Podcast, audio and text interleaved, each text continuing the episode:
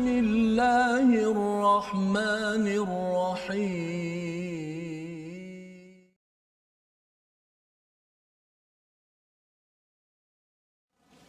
والذين آمنوا وعملوا الصالحات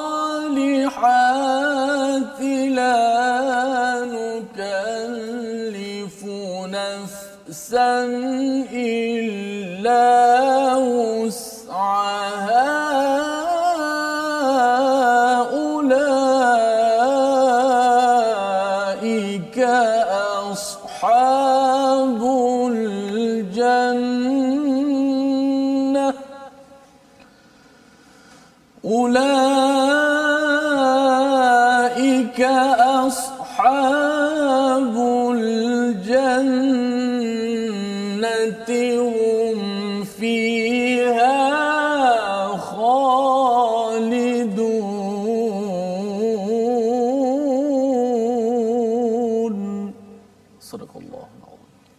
warahmatullahi wabarakatuh. Alhamdulillah wassalatu wassalamu ala Rasulillah wa ala alihi wa man walah. Syada la ilaha illallah, syada Muhammadan abduhu wa rasuluhu. Allahumma salli ala sayidina Muhammad wa ala alihi wa sahbihi ajma'in. Amma ba'du. Apa khabar tuan-tuan dan puan yang dirahmati Allah sekalian?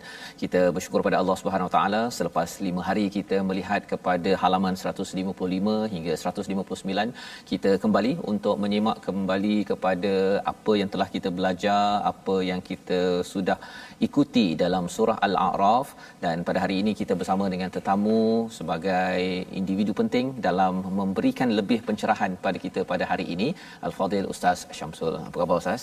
Baik. Alhamdulillah. Ahlan wa sahlan Ustaz ya. Masya-Allah. Dan juga kita bersama dengan Ustaz Tirmizi Ali. Apa khabar Ustaz? Alhamdulillah. Alhamdulillah ya kita gembira pada hari ini untuk terus kita menyimak dan terus melihat kepada hidayah daripada Allah SWT yang kita dah belajar di dalam surah Al-Baqarah tentang Nabi Adam bila diturunkan bersama Hawa dibekalkan dengan hidayah daripada Allah Subhanahu Taala dan kisah ini bersambung pada surah Al-A'raf di mana kita sudah pun melihat pada pada minggu sebelum ini kita melihat kepada kisah Nabi Adam itu diluaskan dan pada hari ini kita ingin mulakan dahulu dengan Ummul Quran Al-Fatihah. Saya jemput pada tuan-tuan untuk share di Facebook untuk maklumkan pada rakan-rakan, pada sahabat, pada keluarga. Uh, teruskan perjalanan kita pada juz yang ke-8 ini agar surah Al-A'raf terus menjadikan kita bukan sekadar berada di tengah-tengah di antara syurga neraka tetapi kita ingin menjadi ashabul jannah. Jadi ada ceritanya, ada panduannya pada hari ini uh, pada ulang kaji kita pada pada minggu ini. Jadi jom kita baca Ummul Quran Al-Fatihah. أعوذ بالله من الشيطان الرجيم بسم الله الرحمن الرحيم الحمد لله رب العالمين الرحمن الرحيم مالك يوم الدين. إياك نعبد وإياك نستعين. اهدنا الصراط المستقيم. صراط الذين أنعمت عليهم غير المغضوب عليهم ولا الضالين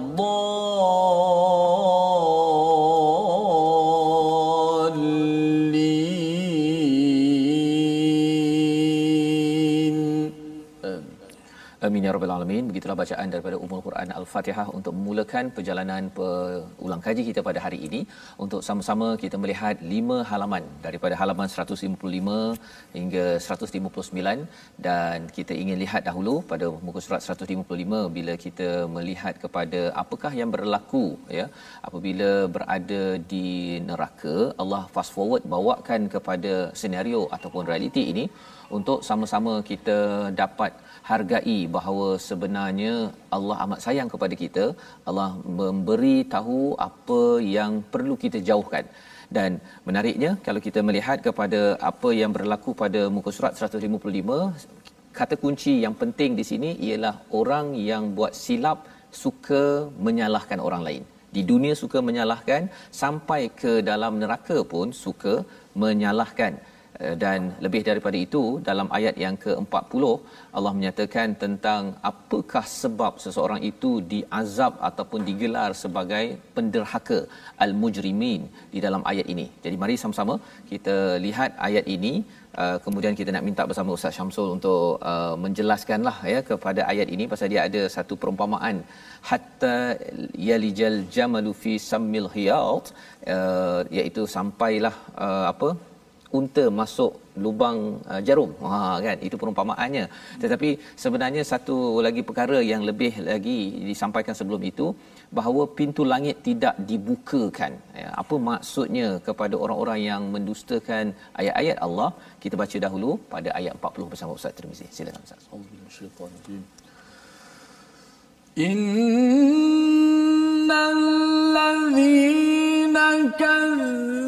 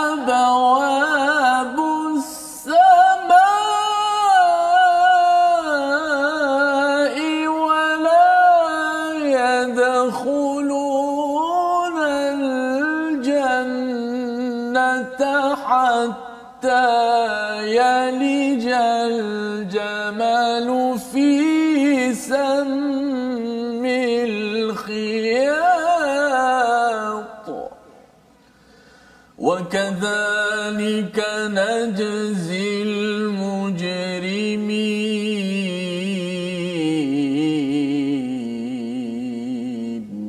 صدق الله Sesungguhnya orang-orang yang mendustakan ayat-ayat kami dan menyombongkan diri terhadapnya tidak akan dibukakan pintu-pintu langit bagi mereka dan mereka tidak akan masuk syurga sebelum unta masuk ke dalam lubang jarum. Demikianlah kami memberikan balasan kepada orang-orang yang melakukan kejahatan. Terus kita ingin bersama dengan Ustaz Syamsul. Ustaz kalau boleh ceritakan sikit la tufattahu lahum abwabus sama ini, adakah yang dimaksudkan ini ialah roh orang yang tak berapa okey ni, yang jahat ini dia tak sampai ke langit dan itukah rahsia yang hantu-hantu jerangkung yang ada kat bumi ni? Silakan Ustaz. Bismillahirrahmanirrahim. Assalamualaikum warahmatullahi taala wabarakatuh. Waalaikumsalam. Para penonton yang dirahmati Allah sekalian, tak dilupakan sahabat saya Ustaz Fazrul yang setia dengan My Quran Time dan Ustaz Tarmizi yang maintain dengan Masya Allah alunan suara yang mengusik jiwa kita. Tambahan pula ayat yang dibacakan ini adalah ayat yang berkaitan tentang azab. Dan lagu yang dibawakan memang benar-benar kalau difahami maksudnya bersama-sama kita yakin ia mudah-mudahan menerbitkan takwa dalam diri kita insya-Allah. Ustaz Fazrul tanyakan sebentar tadi bila mana disebutkan innal ladzina kadzabu bi ayatina wastakbaru anha la tufattahu lahum abwabus sama. Kalau ayat sebelum daripadanya diceritakan berkenaan tentang mereka itu berada di neraka. Tetapi sebenarnya perjalanan azab mereka yang mendustakan akan ayat-ayat Allah, mereka yang sombong dengan ayat-ayat Allah, ia bukan bermula setibanya mereka di neraka tidak. Eh? Sebaliknya kalau kita lihat perkara ini telah dikhabarkan oleh Nabi sallallahu alaihi wasallam dalam hadis yang masyhur yang diriwayatkan daripada Al-Bara' bin Azib daripada Al-Bara' bin Azib Nabi ceritakan berkenaan tentang keadaan manusia dua jenis. Dua jenis manusia tak kala mana mereka berhadapan dengan perjalanan yang paling awal ke negeri akhirat iaitu perjalanan kematian. Eh? Maka di kala itulah salah satu daripada perjalanan yang awal inilah dipendekkan ceritanya daripada hadis yang panjang ini tuan-tuan dan juga puan-puan kita ini akan dicabut nyawa kita dan kemudian akan dibawa ke langit. Roh-roh manusia ini akan dibawa ke langit. Kalau yang baik-baik kesemuanya akan disambut oleh para malaikat dibukakan pintu syurga dibukakan pintu langit. Dibawa kepada lapisan-lapisan langit dibuka tiap-tiap satu daripadanya masuklah nyawa-nyawa ataupun roh-roh orang yang baik ini disambut oleh para malaikat. Tetapi berbeza dengan orang yang mendustakan akan ayat-ayat Allah sombong pula dengannya nauzubillahi min zalik. Diterangkan dalam hadis tersebut hadis yang panjang tetapi disebutkan bahawasanya hatta pintu langit yang pertama pun tidak dibuka. Tidak dibuka. Nauzubillahi min zalik apa yang berlaku? Bila mana pintu langit pertama tak dibuka la tufattahu lahum abwabus sama. Pintu langit tak dibuka jawabnya dikembalikan balik roh tersebut ke bumi. Tetapi hmm. taklah jadi macam cerita tahyul orang Melayu kita ni minta ah, maaf eh. ah. disebabkan roh tu tak diterima di langit maka bergentayangan di bumi. Tidak okay. sebab bila mana kita dicabut nyawanya kita telah berpindah ke alam yang lain yang dinamakan sebagai alam barzakh. Ah. eh? Alam barzakh ialah bukannya alam dunia. Dia alam yang satu lagi. Tetapi nak menunjukkan bahawasanya mereka itu kembali kepada Allah dalam keadaan Allah tidak menerima pengembalian mereka itu kerana sombongnya dia. Kerana dia telah mendustakan akan firman Allah ayat-ayat Allah Subhanahu wa taala. Tak dibuka pintu langit dan kita tahu kalaulah Allah sudah tidak tidak menerimanya daripada awal maka selepas itu dah disebutkan wala yadkhuluna jannah. Kalaulah Allah sendiri tak terima daripada awal ia kiasan kepada ketidakterimaan Allah. Kembalinya hamba dalam bentuk penerimaan yang baik. Nak diharapkan syurga apa lagi? Maka disebutkan tidak mereka itu akan masuk syurga sama sekali sehingga diberikan perumpamaannya. Seumpamanya mustahilnya unta masuk dalam lubang jarum. Kita bayangkan betapa besarnya unta nak dimasukkan dalam lubang jarum. Ianya takkan mungkin berlaku. Hmm. kiasan kepada mustahil perkara itu berlaku. Dan itulah pandangan yang paling uh, masyhur. Walaupun ada yang menyatakan bahawa yang disebutkan kalimah la yadkhuluna al-jannata hatta yaljal jamal. Al-jamal itu dalam pandangan yang kedua menyatakan ianya adalah daripada tali kapal yang besar. Kerana adanya kiraat yang lain yang menyebutkan dengan kalimah al-jummal. Al-jummal ini dalam bahasa Arab iaitu tali kapal yang kasar tersebut dimasukkan dalam jarum, lubang jarum tersebut, maka apa pun jawapannya ialah ianya untuk menafikan orang-orang yang mendustakan akan ayat Allah yang telah sombong dengan ayat Allah Taala ini. Mereka itu dinafikan daripada masuk syurga selepas mereka itu tidak diterimanya pengembalian yang diredai oleh Allah seperti mana yang berlaku kepada orang beriman. Bila mana orang beriman ada dalam akhir surah al-fajr ya ayatuhan nafsul mutmainnah irji'i ila rabbiki radiyatan mardiyah fadkhuli fi ibadi wadkhuli jannati itu ceritanya. Hmm, jadi menarik uh, Ustaz ya. Bila la tafatahu lahum abwabus sama ini maksudnya roh orang yang uh, mujrimin ini yang derhaka ini dikembalikan ya. Tak dibuka. Jadi dia berada di alam barzah ya, ya dan bagi roh orang yang uh, beriman, beriman dia berada di alam barzah juga. Ya. Ya, tetapi, disambut terlebih dahulu. Disambut ya dia dah nampak dah pintu-pintu ya. uh, preview lah Ustaz ya. Dah nampak preview yang baik-baik tapi yang ini uh, pintu pertama pun ya hmm. Abu Abu Sama bukannya Samawat ya. ya. Maksudnya kalau Samawat itu adalah pelbagai pintu tapi ini Abu Abu Sama langit ya. Satu ya. langit langit pertama pun dah tak berapa tak nak terima ya. uh, disebabkan oleh uh, wahyu daripada langit yang diberikan uh, ayatina kehebatan ataupun kebesaran Allah ini tidak diambil indah selama kehidupan ini. Jadi bila bercakap tentang mujrimin ini Ustaz uh, merujuk kepada orang uh, orang kafir ke, orang munafik ke ataupun orang yang agama Islam tapi memang tak sembahyang, tak baca Quran apa sebagainya. Boleh tambah sikitlah. Okey. Kalau kita lihat dalam ayat ni dia ada dua. Yang hmm. pertama disebutkan mujrimin, mujrimin, yang kedua disebutkan sebagai zalimin. Bawah tu kan. Yeah. Okey. Kedua-duanya merujuk kepada ayat sebelum daripadanya itu orang yang telah mendustakan akan ayat Allah dan ya. sombong dengannya. Mm-hmm. So kalau kita lihat dalam bentuknya ianya merujuk kepada orang-orang kafir sebetulnya. Ya. Sebab mana mungkin orang yang ada iman menolak ayat-ayat Allah. Hmm. Kalaupun dia melakukan kejahatan, dia tidak akan menolak ayat-ayat Allah Subhanahu Wa Taala. Iman menuntut kepada dia beriman dengan ayat-ayat Allah, Al-Quran dan sebagainya. Tetapi bila sebutkan tentang mujrim, ia melibatkan perbuatan dirujuk kepada apa dia? Kadzabu wastakbaru. Tetapi zalimin, kenapa dirujuk kepada al-zalimin? Sebab telah ditutup kepada mereka pintu syurga, maka mereka itulah orang yang menzalimi diri mereka kerana dengan sebab perbuatan mereka lah mereka mengharamkan daripada diri mereka daripada memasuki syurga Allah okay. Subhanahu wa taala. So mujrim sini orang kafir. Orang kafir ya. Maksudnya ini jelas untuk memastikan janganlah pula ada yang kata baru orang ni uh, sombong sikit je kata ini memang dah ada uh, peluang ni untuk masuk kepada uh, tak dibuka pintu kan. Okey uh, ini perkara-perkara yang kita boleh faham daripada halaman 155 dan di bawah itu Allah menceritakan tentang orang-orang yang masuk ke syurga ya dicabut daripada hatinya ghil iaitu rasa uh, dengki ustaz ya. Jadi uh, bila dinyatakan dicabut rasa ghil ini sebenarnya memang uh, orang beriman pun dia ada ghil di, di atas muka bumi ini ya. Dia jumpa orang tertentu dia macam tak masuk sangat ya. Ataupun ialah ada orang yang mungkin me, apa menyakiti hati susah sebenarnya nak nak 100% tetapi apa yang berlaku ialah Allah menawarkan kepada kita dalam hati kita ini dicabut ghil dan kemudian barulah dapat uh, tajri min tahtihimul anhar. Ya pasal kadang-kadang kita pergi tempat cantik hmm. holiday ustaz ya bercuti. Tapi kalau dalam hati tu ada masalah dengan dengan seseorang lah. Siapa-siapa ke dengan orang hotel ke hmm. dengan keluarga ke apa ke tempat cantik pun jadi tak cantik tak ya tak seronok. Ha, jadi ini perkara yang Allah beri uh, package ya kepada kepada kita apabila kita diizinkan masuk ke syurga dan ada doa orang-orang yang masuk syurga di dalam ayat yang ke-43. Kita nak bergerak kepada muka surat 156. Kita nak melihat eh, kembali kepada uh, ayat 100 uh, eh, ataupun ayat yang ke-44 di mana dalam ayat ini uh, wanada ashabul jannah ashabun nar ya ahli syurga panggil kepada uh, orang yang berada di neraka Sesungguhnya kami telah memperoleh apa yang dijanjikan Tuhan kepada kami. Itu semuanya benar. Adakah kamu telah memperoleh apa yang dijanjikan Tuhan kepadamu?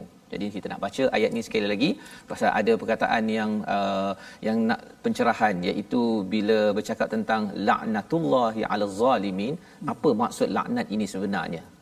Biasanya laknat untuk syaitan biasanya. Tapi ini kita nak lihat lebih lagi. Kita baca ayat 44 bersama Ustaz Tirmizi. Silakan Ustaz. Baik terima kasih Ustaz Mazul uh, tamu kita Ustaz uh, menarik ayat ni ya ayat berkenaan, berkenaan dengan dialog antara penghuni dialog. syurga dan juga penghuni neraka ni. Baik sama-sama kita baca ayat uh, 44. ونادى أصحاب الجنة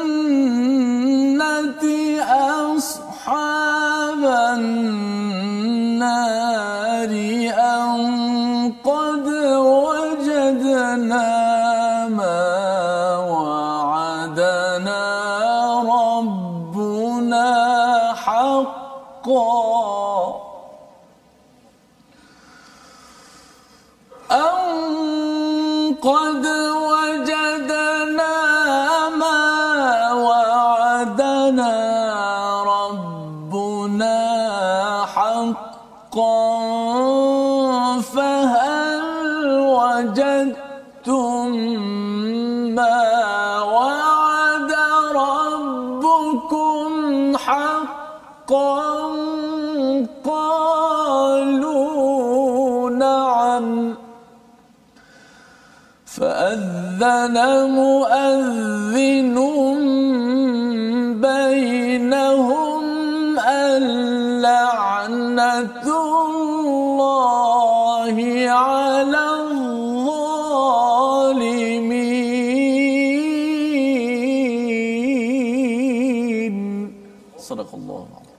para penghuni syurga menyeru kepada penghuni neraka sesungguhnya kami telah memperoleh apa yang dijanjikan Tuhan kepada kami itu semuanya benar.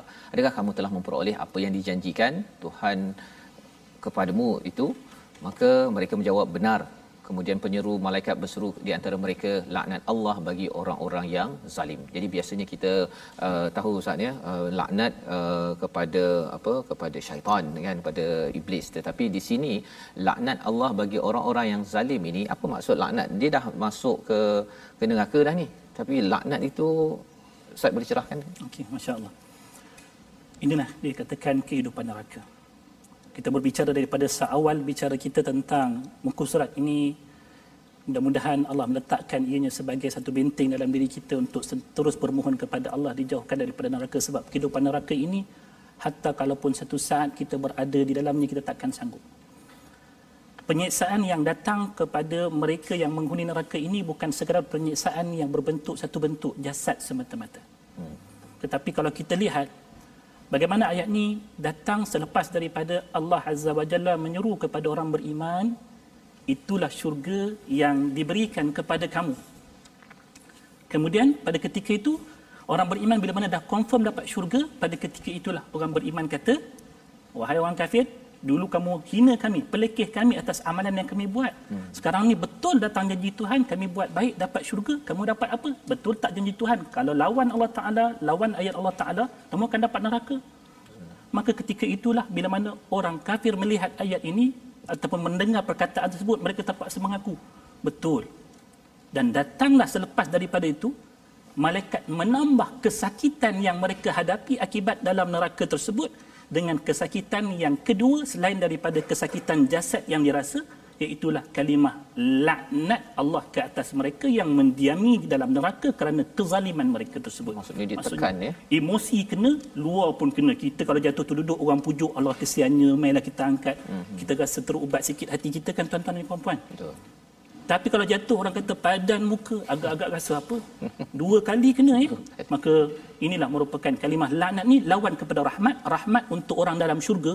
Tetapi laknat orang yang mereka itu disebutkan jauh daripada azab jauh daripada rahmat Allah jauh daripada peluang mendapat kebaikan maka itulah yang secocoknya bagi orang-orang yang telah mendustakan akan ayat Allah sombong dengan ayat Allah Subhanahu wa taala itu cerita dia so kalimah laknat ni ianya merupakan hentaman yang kedua selepas hentaman yang pertama masuk neraka silakan ini pula kata ibaratnya dalam bahasa kita jatuh padan muka hmm. rasakanlah hmm. laknat ke atas kamu wahai penghuni neraka Maksudnya ini Allah beritahu uh, maksudnya bila sampai ke syurga kalau ayat yang 43 itu hmm. Wa nudu antilkumul jannah urithumuha ya. bima kuntum ta'malun ya. pasal apa yang kamu amalkan apa yang kamu buat kamu dapat mewarisi pada ya. syurga ya hmm. tetapi di dalam ayat 44 ini tadi hmm. uh, dah masuk ke neraka siap kena lagi hmm. ya oleh para malaikat yang sebenarnya dah tawarkan bantuan selama ini dalam hidup kita tetapi kalau orang yang zalim malaikat akan melaknat. Jadi ini sebagai satu peringatan untuk kita bersama, kita berhenti sebentar, kita kembali semula melihat kepada intisari apa yang telah kita belajar lima hari ini. Kita bertemu lagi dalam My Quran Time baca faham aman insya-Allah.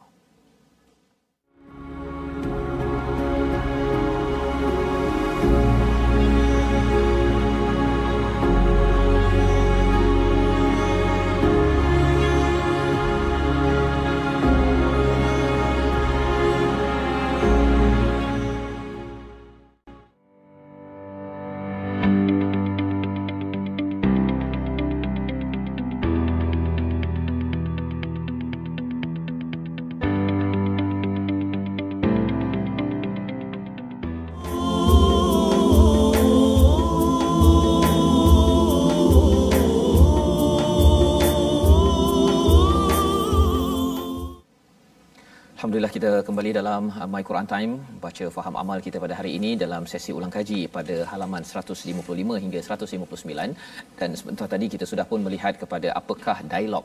Dan kalau kita perasan di dalam surah Al-A'raf ini ada banyak dialog berbanding dengan kalau kita melihat di dalam surah Al-An'am iaitu penuh dengan uh, arahan daripada Allah kul kul kul banyak arahan kepada nabi kepada kita sebagai umat Nabi Muhammad untuk meneguhkan kepada akidah kita.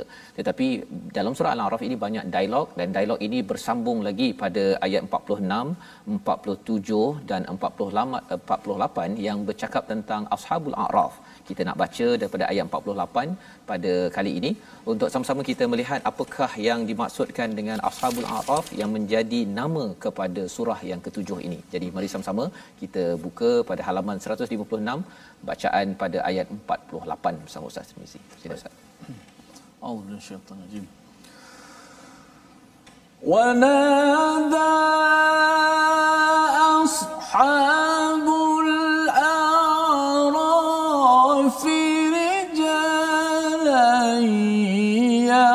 يعرفونهم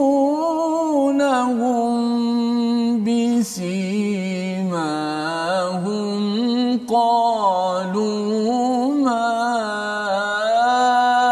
أغنى عنكم جمعكم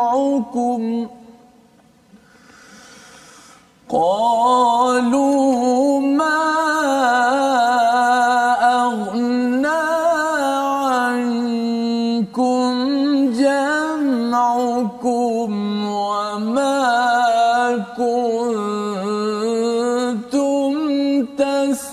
تستكبرون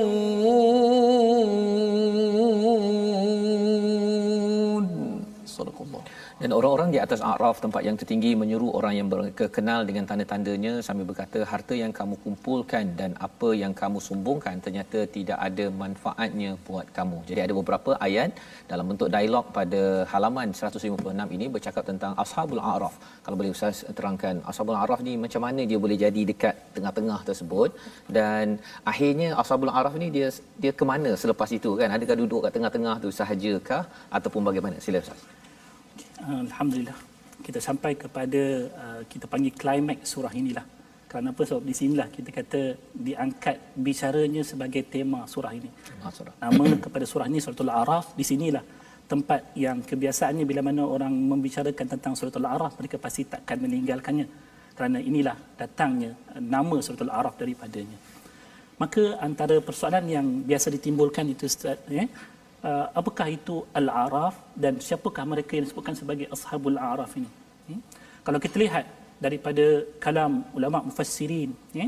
mereka menyatakan Al-Araf ini, kalau kita lihat antaranya pandangan Ibn Jarir, Al-Tabari, Ibn Jarir menyatakan ianya adalah merupakan satu kawasan yang berada di antara syurga dan juga neraka.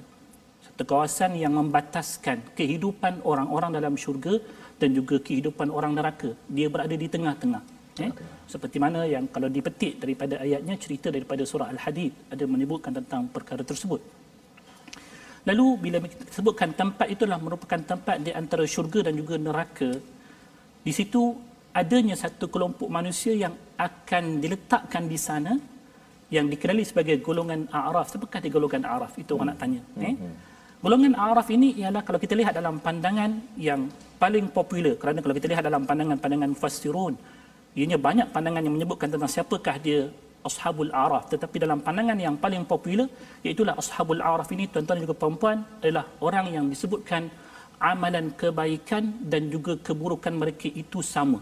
Sama. ya. Kalau di akhirat nanti kita tahu semua kita akan ditimbang amalan kita. Allah sebutkan faman thaqulat mawazinuhu fahuwa fi 'ishatir radiyah. Siapa yang berat timbangan dia dia akan hidup dalam kehidupan yang mereka itu redha dengannya, senang dengannya. Ya. Tapi siapa wa amma man khaffat mawazinu fa ummuhu hawiyah. Siapa yang ringan timbangan amalan kebaikannya maka dia akan kembali kepada neraka hawiyah. Cuma ada kalangan manusia ni tuan-tuan dan puan-puan, dia punya amal baik dan juga amal jahat dia sama-sama. Eh boleh pula. Hmm. Tapi sama banyak sama sikit. sama banyak. Sama banyak sikit, eh? Nak kata buat jahat sikit, buat baik sikit ataupun buat jahat banyak, buat baik sikit, uh, banyak so sama. Sama. Sama. Keadaan ni kalau kita fikir kita kata mungkinkah berlaku. Tetapi tuan-tuan, puan-puan, bagi saya saya kata itu pengajaran yang paling besar untuk saya sendiri. Kadang-kadang kita memandang satu amalan itu kita boleh tinggalkan, kita kata tak ada nilai, Remeh. remeh. Remeh. Tetapi siapa boleh bayangkan kalaulah disebabkan oleh satu amalan itu kita masuk syurga ataupun kita masuk neraka. Subhanallah. Walaupun kesudahan cerita Araf ni Allah ceritakan juga kalau kita lihat dalam ayat yang berikutnya nanti dalam ayat yang ke-49. Waktu mereka memandang dalam ayat 46 Allah ceritakan mereka tengok ahli syurga mereka katakan salamun alaikum. Ayat 47 tengok ahli neraka Ya Allah jangan jadikan aku dalam kalangan orang yang zalim masuk neraka tadi. Lalu bila mana mereka tengok ahli neraka dalam ayat yang ke-48 Allah kata mereka sebutkan kepada neraka, ha guna tak apa yang kamu sombong dengan Tuhan dulu? Orang ashabul araf herdik orang dalam neraka. Hmm. Maka bila mana orang dalam neraka tengok ashabul araf duduk tengah-tengah tak masuk syurga lagi. Dalam ayat sebelum daripada itu kan, lam yadkhuluha wa hum yatma'un tu. Orang dalam neraka kata, demi Tuhan kamu takkan masuk dalam syurga.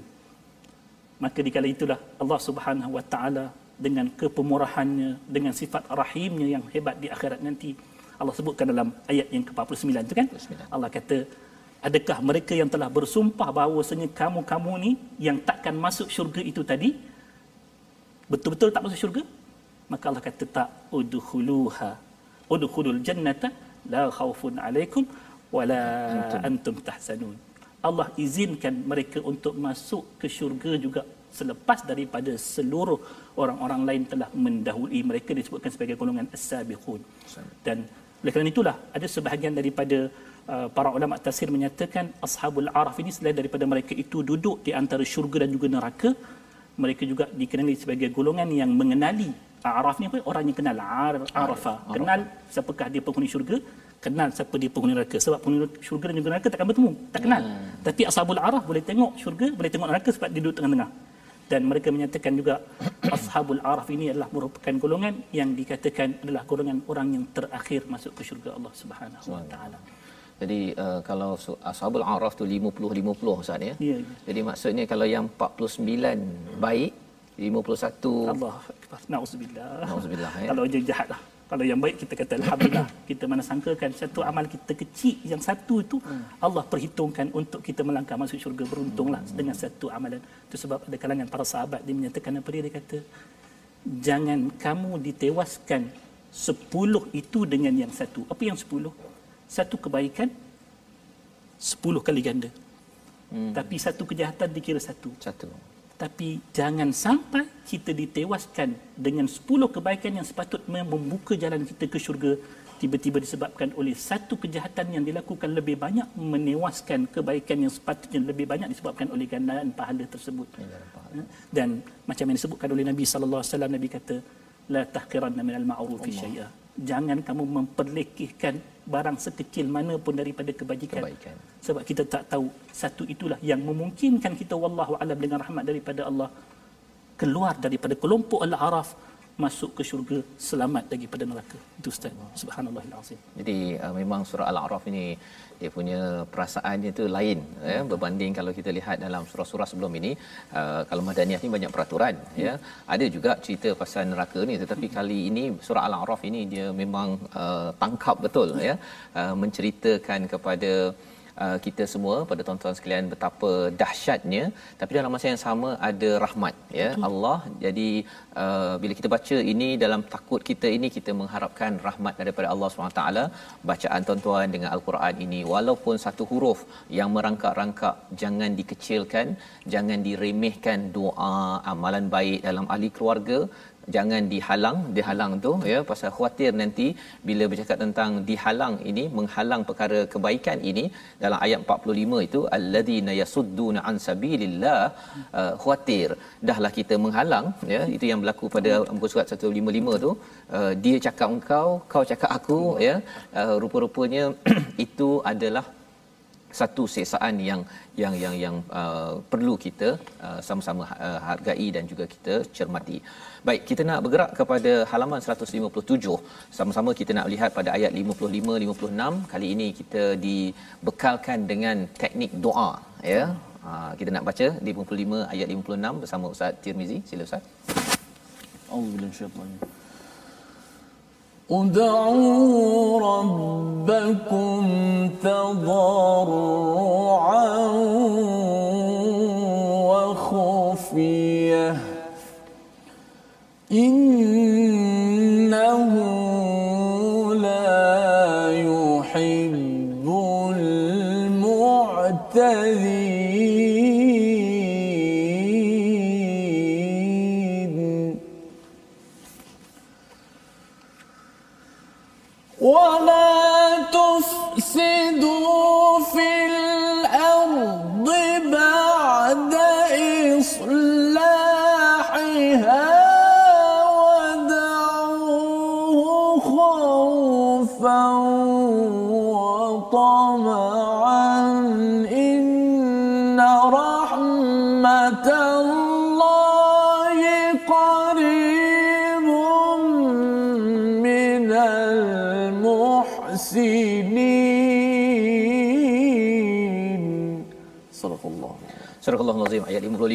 maksudnya berdoalah kepada Tuhanmu dengan rendah hati dan suara yang lembut. Sesungguhnya dia tidak menyukai orang-orang yang melampau batas. Ayat ke-56 dan janganlah kamu melakukan kerosakan di bumi setelah diciptakan dengan baik berdoalah kepadanya dengan rasa takut dan penuh mengharap. Sesungguhnya rahmat Allah sangat dekat kepada orang yang melakukan kebaikan.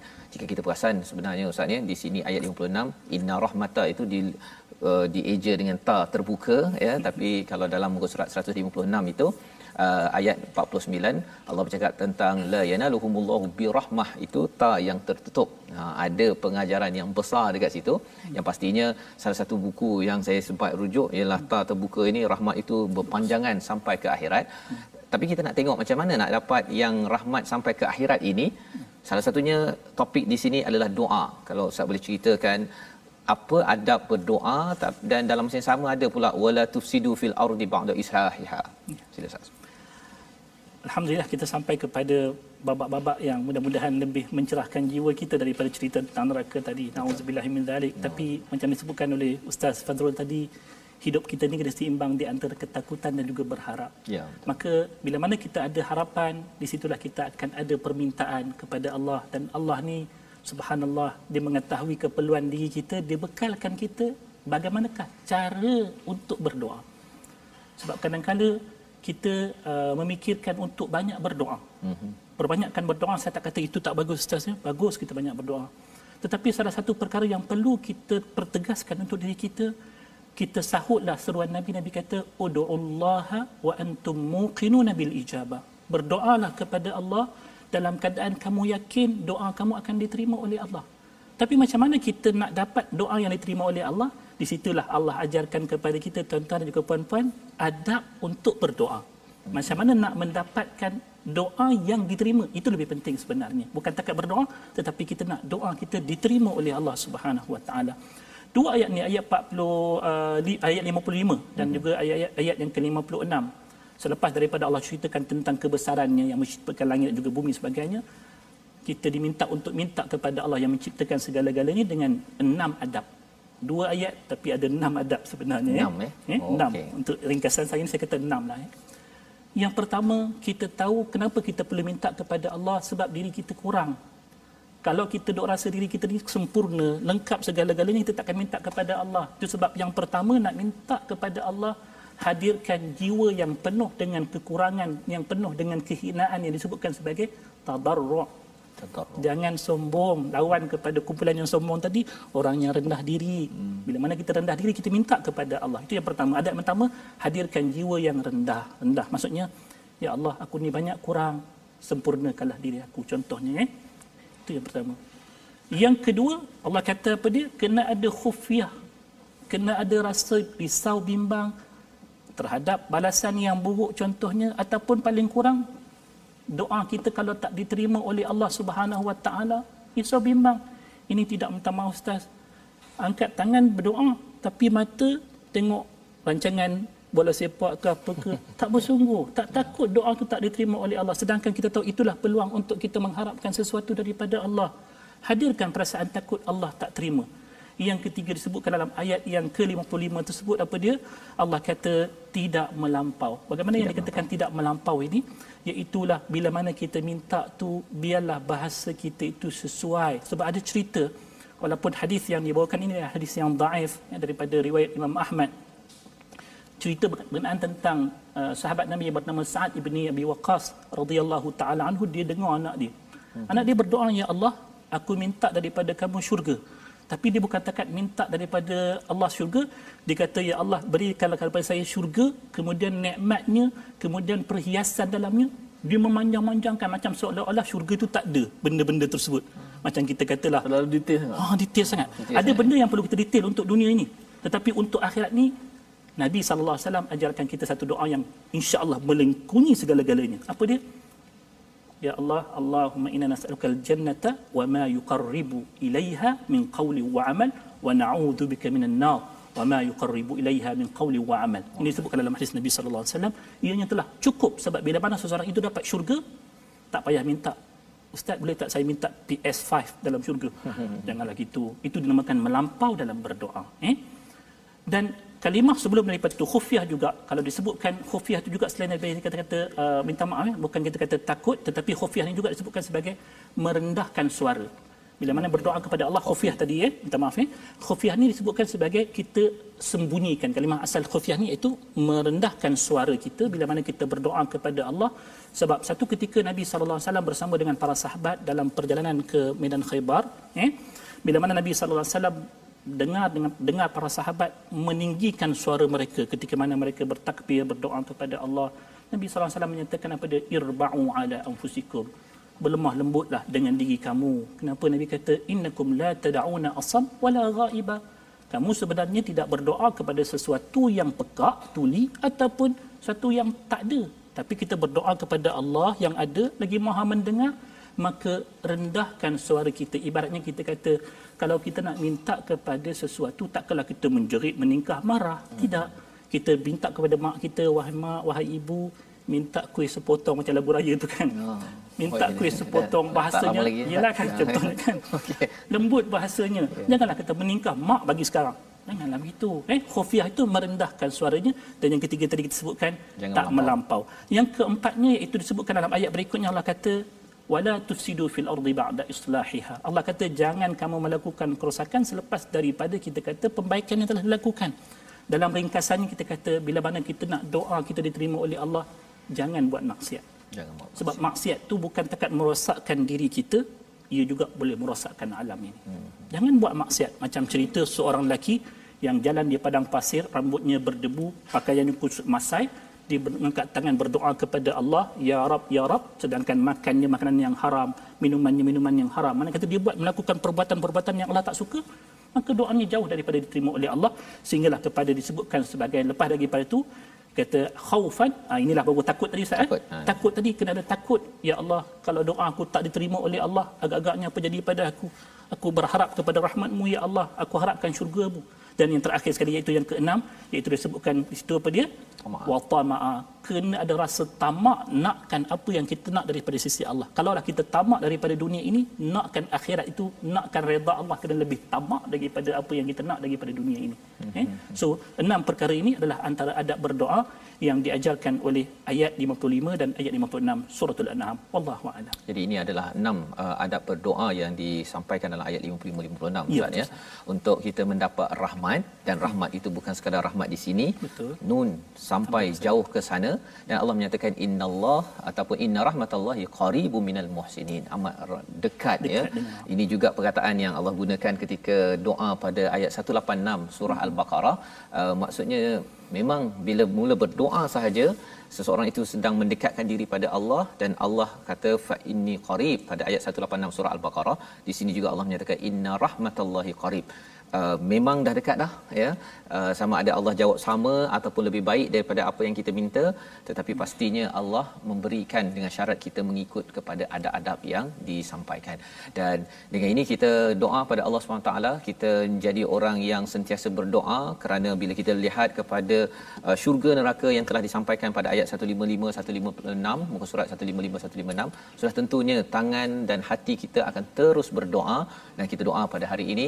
Moga-moga Allah pimpin uh, diri kita dengan hidayah terus kita ini rendahkan diri kita terus terus terus terus menjadi golongan yang jangan kecilkan kebaikan walaupun setitik ataupun amat kecil. Kita bersama dengan Ustaz Syamsul membacakan doa insya-Allah. Bismillahirrahmanirrahim. Alhamdulillahirabbil alamin. والصلاه والسلام على اشرف الانبياء والمرسلين نبينا محمد وعلى آله وصحبه أجمعين. اللهم لك الحمد كله بيدك الخير كله وإليك يرجع الأمر كله. علانيته وسره فأنت أهل أن تعبد وأنت أهل أن تحبد وأنت على كل شيء قدير. اللهم إنا عبيدك بنو عبيدك بنو إمائك نواصينا بيدك ماض فينا حكمك عدل فينا قضاؤك. نسألك اللهم من كل اسم هو لك. سميت به نفسك أو أنزلته في كتابك أو علمته أحدا من خلقك أو استأثرت به في علم الغيب عندك. أن تجعل القرآن العظيم ربيع قلوبنا ونور صدورنا وجلاء أحزاننا وذهاب همومنا وغمومنا. اللهم ذكرنا منه ما نسينا وعلمنا منه ما جهلنا وارزقنا تلاوته آناء الليل وأطراف النهار واجعله لنا حجة يا رب العالمين. ربنا آتنا في الدنيا حسنة وفي الآخرة حسنة وقنا عذاب النار. وصلى الله على نبينا محمد وعلى آله وصحبه وسلم والحمد لله رب العالمين. Amin ya rabbal alamin. Terima kasih diucapkan kepada Ustaz Syamsul Hakim sudi bersama pada hari ini. Dan tuan-tuan kita terus ingin menyebarkan kesedaran tentang pentingnya beriman pada hari akhirat dan juga pentingnya kita memanjatkan doa dengan penuh tadarruan wa hufiyatan sebentar tadi yang dijelaskan. Dan kesedaran inilah yang kita ingin sebarkan dalam tabung gerakan al-Quran. Sebagai platform tuan-tuan boleh menyumbang bersama di mana gambar yang tertera di atas skrin ini adalah hasil sumbangan tuan-tuan sumbangan Quran disampaikan ke uh, pejabat polis kepada seluruh Malaysia dan sumbangan tuan-tuan juga digunakan untuk menghasilkan program-program kesedaran berkaitan dengan al-Quran. Kita bertemu kembali dalam ulangan pada jam 5 petang, jam 11 malam dan juga 6 pagi. Rancangan ini dibawakan oleh Mofas terus mendoakan tuan-tuan bahagia dengan sinar cahaya daripada Al-Quran. My Quran Time, baca, faham, aman insya-Allah.